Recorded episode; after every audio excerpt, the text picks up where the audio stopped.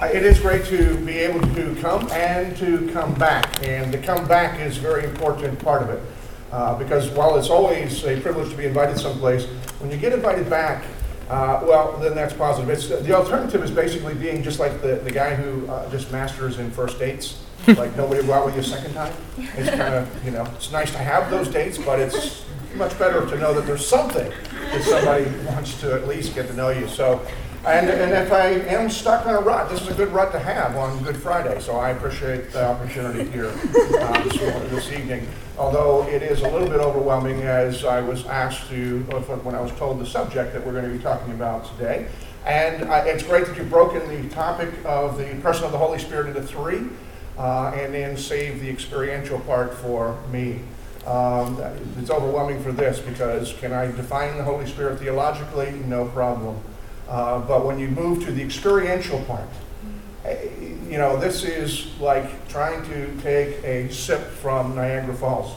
Uh, Because while I, I will be able to share what God has revealed in one sense, the, to be able to exhaust what there is to know about the Holy Spirit as we interact with Him uh, in in this Christian life, is to know everything there is to know about God, because the Holy Spirit is the third person of the Godhead. He is equal with God the Father and with Jesus Christ. And I'm not that smart, and I haven't lived that long. And the promise is that those who are in Christ will live for eternity and will be growing to understand that. So, with that understand, I'm not trying to lower the bar this, this evening, but my hope is uh, to work through a passage uh, that will give an outline of some categories for us to be thinking about the work of the Holy Spirit uh, as we are told uh, in the Scriptures. Uh, and at the same time, I really haven't decided even still how I'm going to do this because well, I like. This is coming more of a teaching time because of the subject.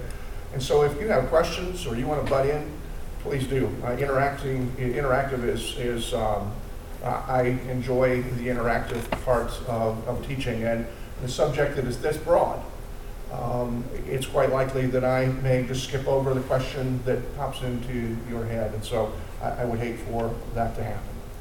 Um, I, I read a number of years ago, there was somebody that had written a, a kind of a, call it a spoof on the Apostles' Creed. It was really a spoof on kind of the, uh, the banality of the uh, American church, and using the Apostles' Creed. And so it began, I believe in God the Father Almighty and Jesus Christ his Son and the Holy Spirit, who did some weird stuff at Pentecost, but doesn't seem to be doing much these days except for speaking into the hearts of individual believers. And the idea of that is probably hits all of you in, in different ways because if the video is a reflection, you come from different backgrounds. Uh, some of you would think of something like that and say, What do you mean the Holy Spirit doesn't? We see the Holy Spirit showing up in our church every single week. Others of you go to churches that the Holy Spirit is rarely talked about in hushed tones. It may be out of reverence, or it could just be because the whole idea of the Holy Spirit just creeps people out. You can't control him. He does what he wants to do. He seems to think that he is in charge, and we like control, uh, almost everyone in that. And so we, we come with different ideas, not only of who the Holy Spirit is, but what he does. And so this evening, I wanted to hear what Jesus said to us about the Holy Spirit and glean from what he says uh, some principles. So I'm going to read from John chapter 16. Uh, I'll begin reading in verse 4 and continuing down through verse 15. I, I was told that your speaker the last week or the week before uh, also used this passage. Um, I hope that we won't be covering a lot of the same ground. Uh, re, you know, repeat is good because we learn. Reruns are awful because they're boring. so hopefully, while we'll cover a little bit of the ground, um, which is good, uh, we'll, we'll be looking at different things because we're asking a different question of, of this text. And so I'm going to begin this reading. I'll work. I'll read through the whole, and then we'll work our way through. Jesus had been telling his disciples for a couple of chapters now that he was going to be going to the cross, and then he would um, be going away. Um, and Jesus says this: "I did not say these things to you uh, from the beginning because I was with you." But now I am going to him who sent me. And none of you asks me, Where are you going? But because I have said these things to you, sorrow has filled your hearts. Nevertheless, I, I tell you the truth. It is to your advantage that I go away, for if I do not go away, the Helper will not come to you. But if I go, I will send him to you. And when he comes, he will convict the world concerning sin and righteousness and judgment. Concerning sin, because they did not believe in me. Concerning righteousness, because I go to the Father and you will see me no longer. And concerning judgment, because the ruler of this world is judged. I still have many things to say uh, to you, but you cannot hear them now. When the Spirit of truth comes, he will guide you into all the truth. For he will not speak on his own authority, but whatever he hears, he will speak. And he will declare to you the things that are to come. He will glorify me, for he will take what is mine and declare it to you. All that the Father has is mine. Therefore I said that he will take what is mine and declare it to you. Now, as we work through this, one of the things that jumps out at me when I look at this particular passage is Jesus' explanation of why he was going away or why it was better for him to go away.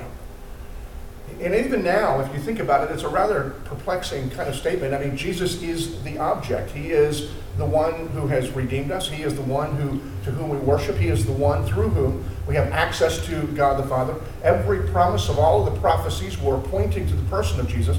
And these disciples had Jesus now in their midst. They had all the promise of God fulfilled. And now the promise of God fulfilled, saying, Now you have everything it's better for you if I go.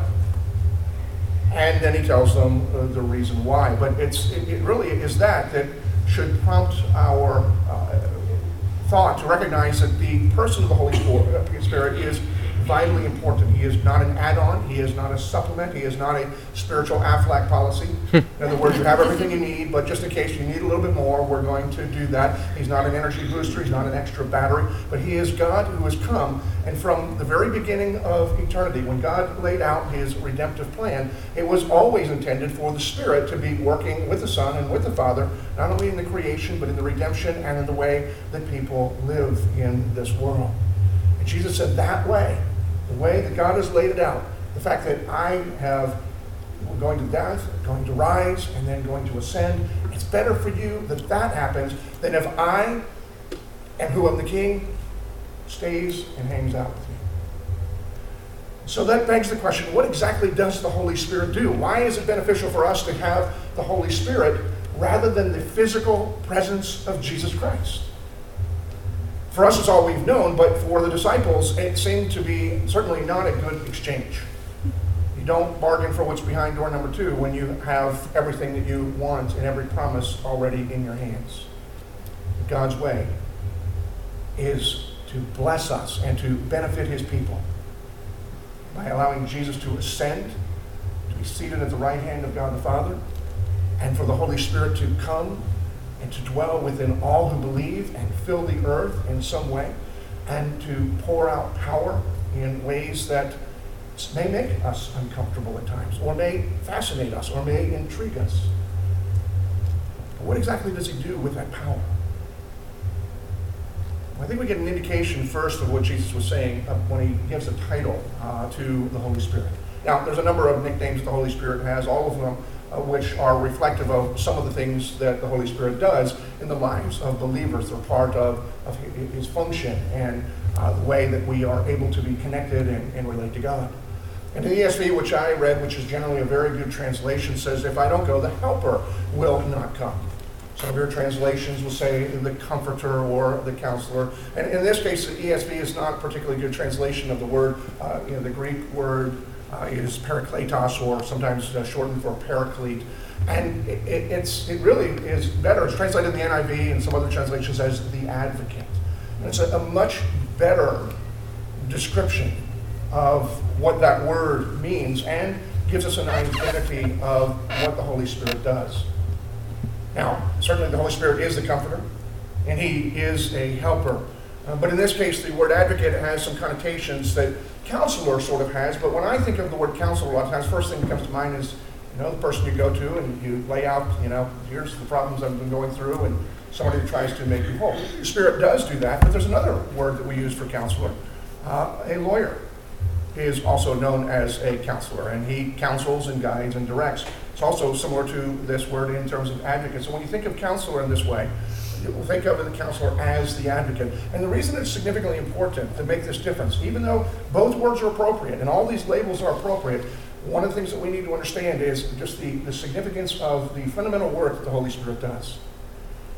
And I began to think of it this way, is if I ever need a defense attorney, which is essentially what an advocate is, I, I would much rather have a defense attorney who knows what he's doing and is going to be able to, uh, to have the full knowledge of the law, rather than one who's just merely a comforter.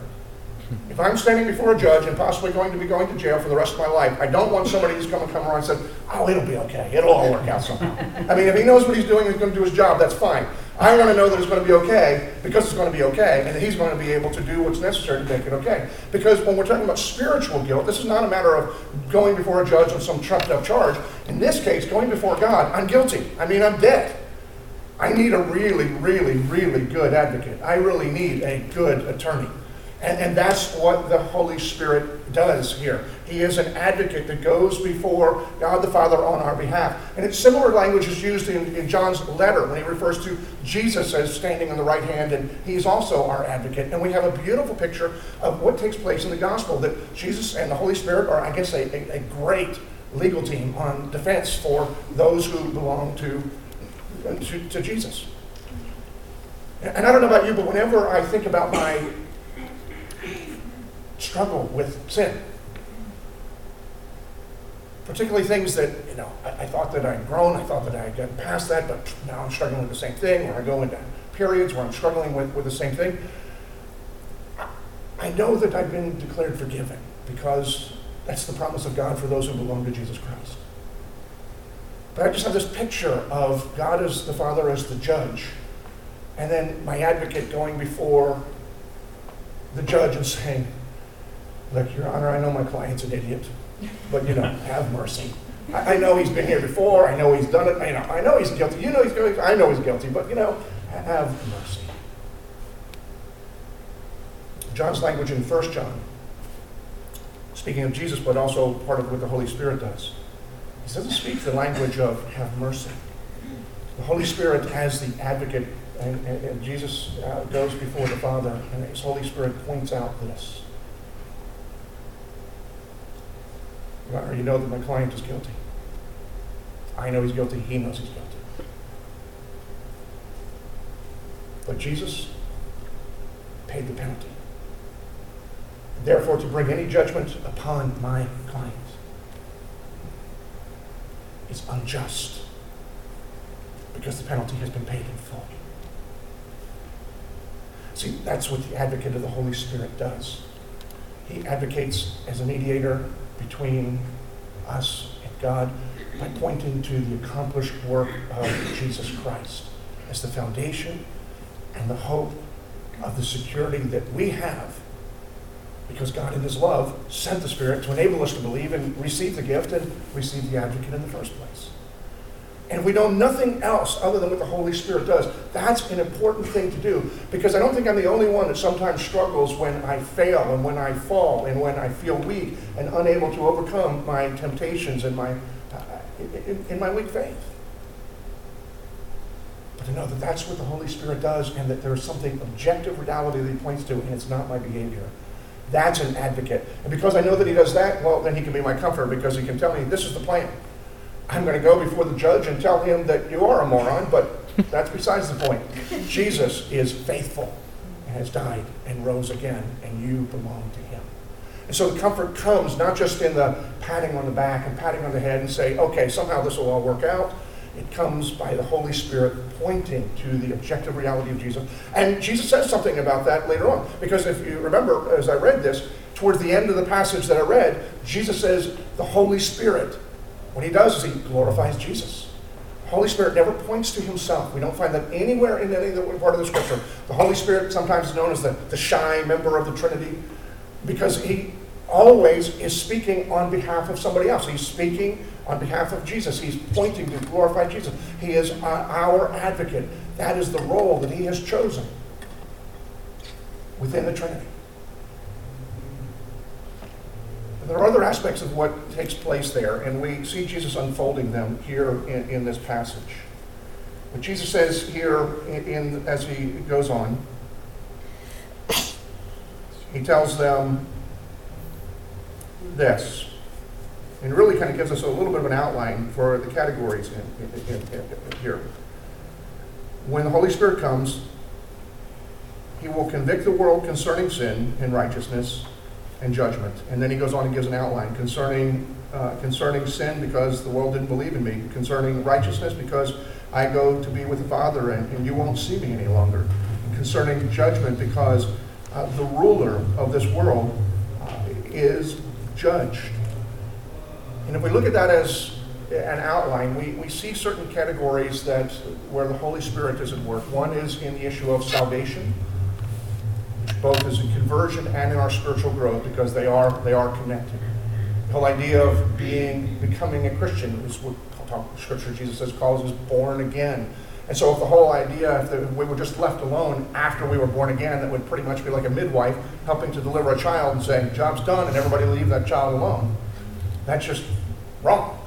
And, and so the Spirit is present with us and enabling us to grow and we're going to see a connection there. So we see first the, the, picture of how the Spirit works in terms of our salvation, our conversion, then our spiritual growth, which is sanctification.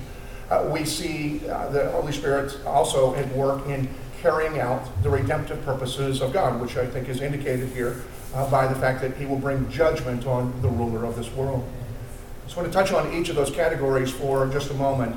And here I'm going to be fairly broad in some ways, and so this is where your questions may come in. Things that you've heard, things that you understand, or I, I may skip over and not talk, but uh, if, uh, if you do have questions, please speak up. He talks about the, the first thing that Jesus mentions here is that he will bring conviction of sin. Now, in one sense, it sounds like that's a bummer. I mean, who wants to have somebody around that's constantly just pointing out all the stuff that you do wrong? But he does tell us also the reason that he's doing that is because the world has not believed. And if the world is not aware, and we are part of that world, if we have not believed, it's because we have no understanding that we have need of what God was doing in the person of Jesus Christ. It's only the person who is hungry, it's only the person who's need, who is willing to receive the full gift of God. So the role of the Holy Spirit is to come and to bring to mind those, uh, bring to mind the, the holiness of God, and the reality is that we don't measure up. But in the scriptures, we need to also understand the idea of bringing conviction of sin and pointing out sin, and the Holy Spirit is never alone. It's, Jesus is speaking almost shorthand here, and he's, he's going over it closely. But the idea of conviction of sin, and that's what he's saying here. It's not just pointing the stuff out, but bringing conviction, helping us to understand that we are guilty which leaves us to think, I have no hope. I can't fix anything. Preparing us to receive what the Spirit speaks about what Jesus has done on our behalf, which brings us to repentance. And one of the things we need to understand is that repentance and faith always go together. They are the two sides of the same coin. They always are together. And sometimes in the scriptures we see that as, as done in shorthand. When somebody is brought to repentance, the answer for repentance is not to grovel and grovel and grovel and go deeper. But the answer to repentance is to say, What hope have I? Well, the only hope that I have is that I don't belong to myself. I belong to God because I belong to Jesus Christ. And He's mine and I am His because I have believed. And I believe that He is my only hope. See, we're reminding ourselves of what we believe.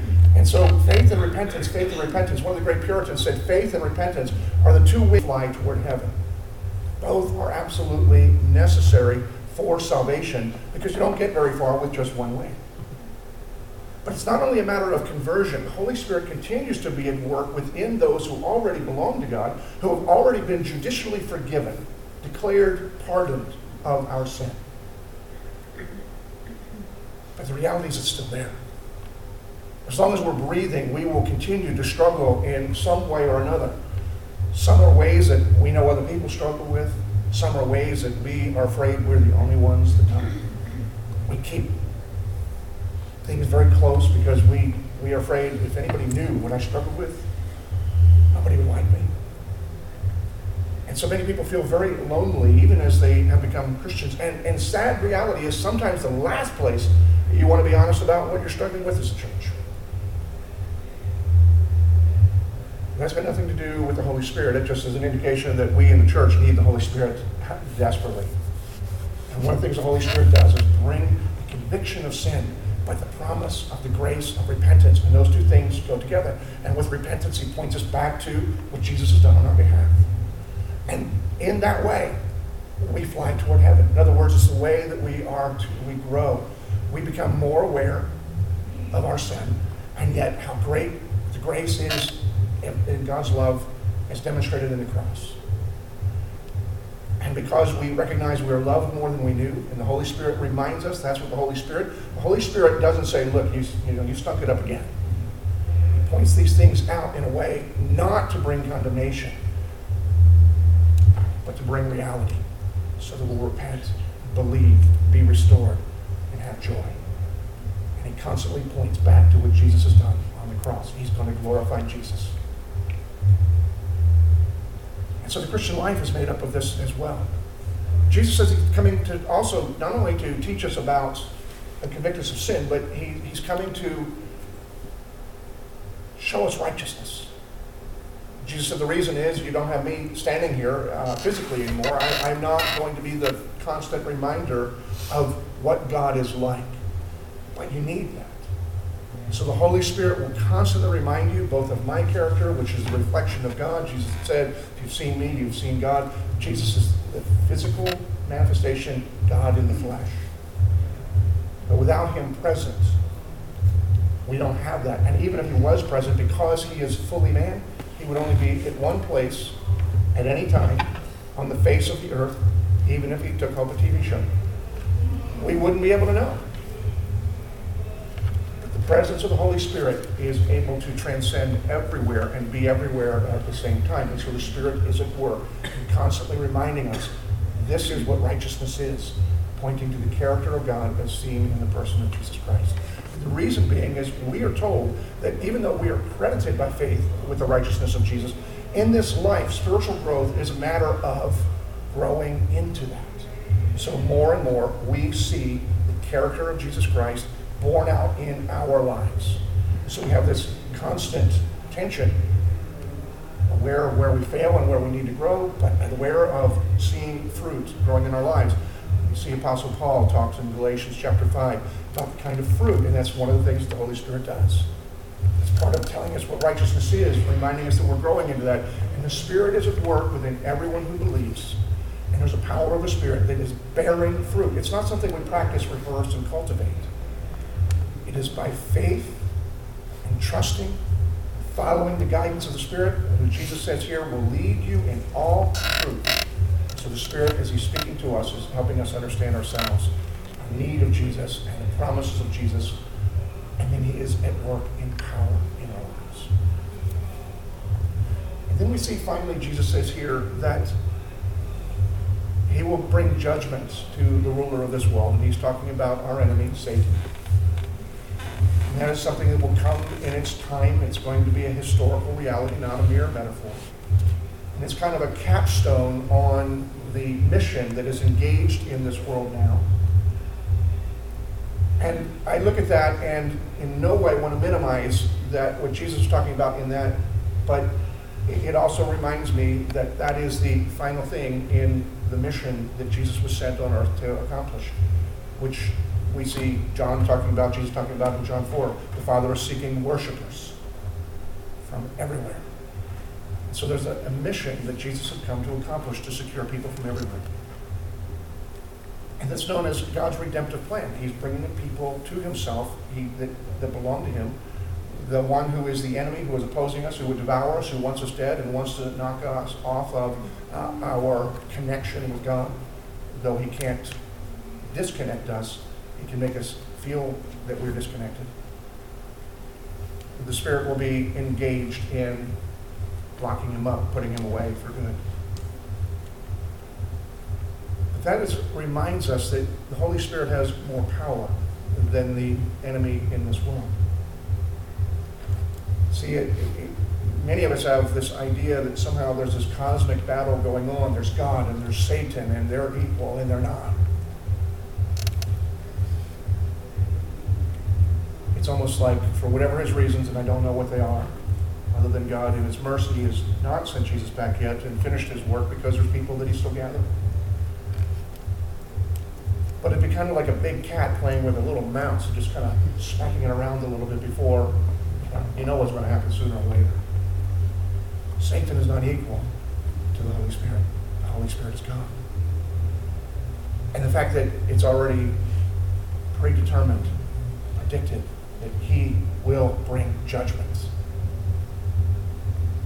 is a reminder to us that he is more powerful and that whatever God has ordained to take place will happen.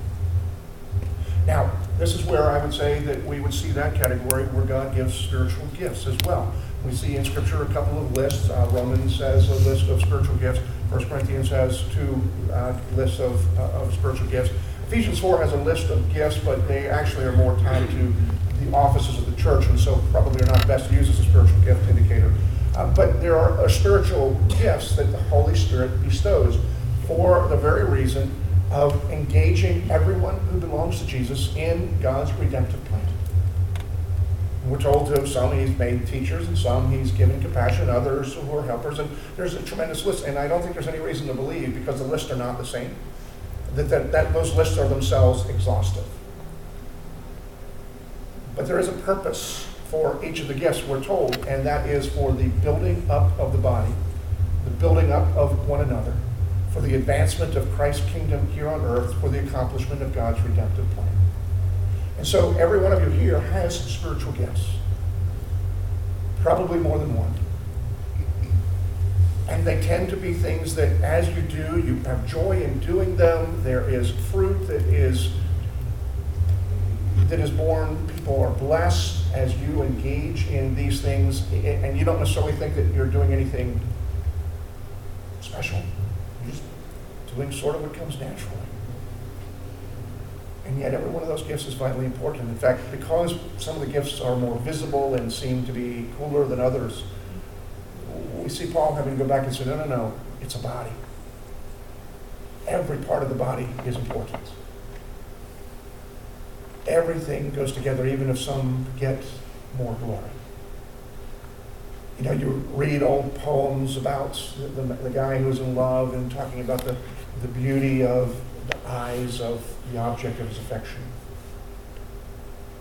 When I was in college, I was dating a girl one time, and I thought, let's go through a song. It was uh, Valentine's Day, go through Song of Solomon and see if there's any good lines here. Her hair is as a flock of goats, which didn't go over very well. Um, guys, uh, guys, don't try that one, that doesn't go well. Um, but there's certain things that we are attracted to. I have never once read a poem or heard a song about the beauty of a spleen. And just, but you know what?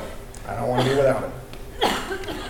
Every one of us has a purpose within the body. Every one of you has a gift that is meant to build up, and right now, part of that is building up this ministry here because you are an expression of the body. As the churches that you are participating in here in, in this community, or when you go home, your gifts are meant to be helping that church to be what that church is to be, so that each church will do what they are called to do for the advancement of the kingdom of God in their community and around the world.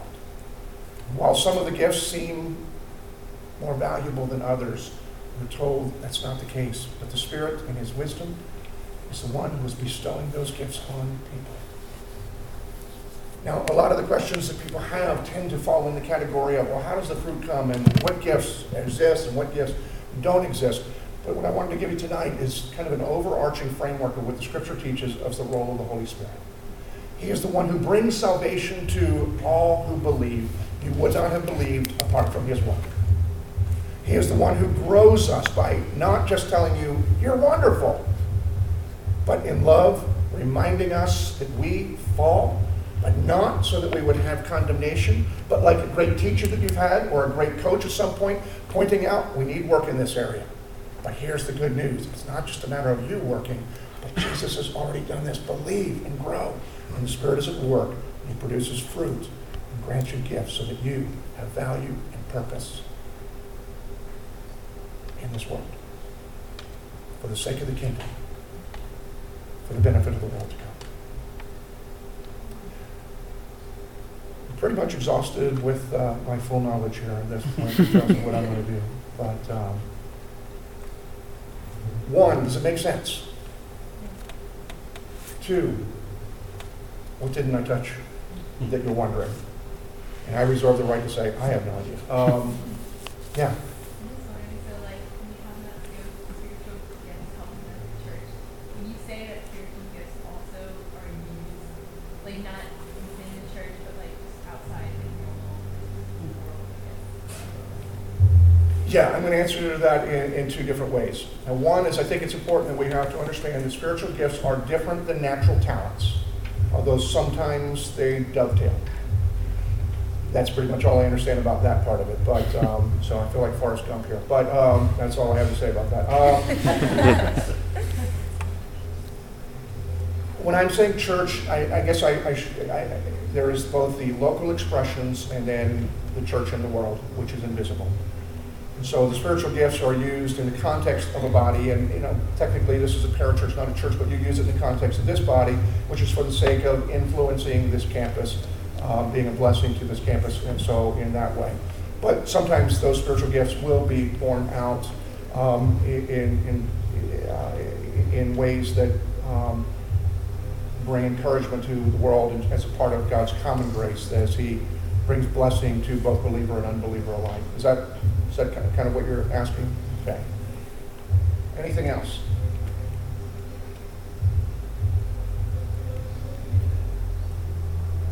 All right, good.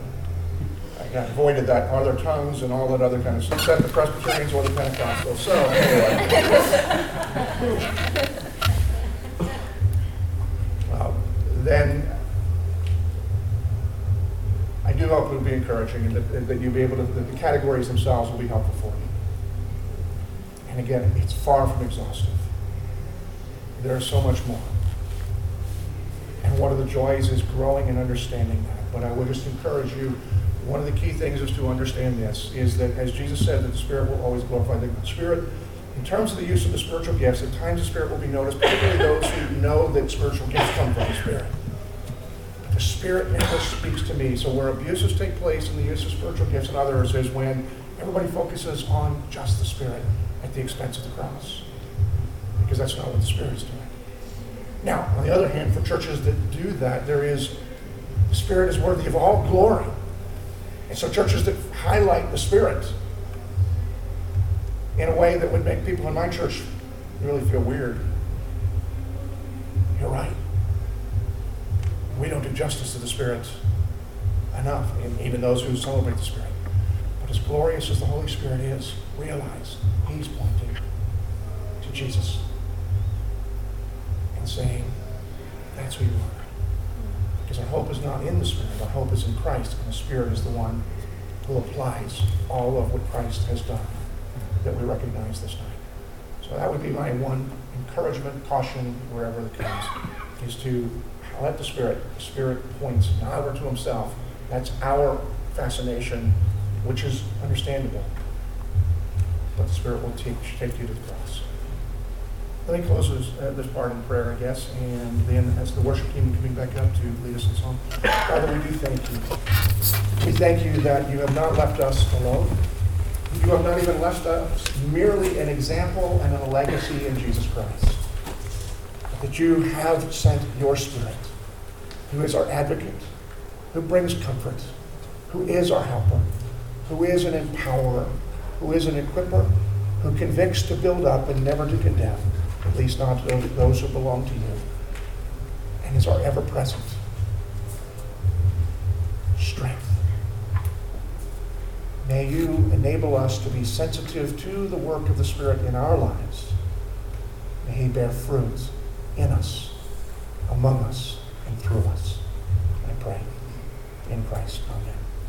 Thank you all.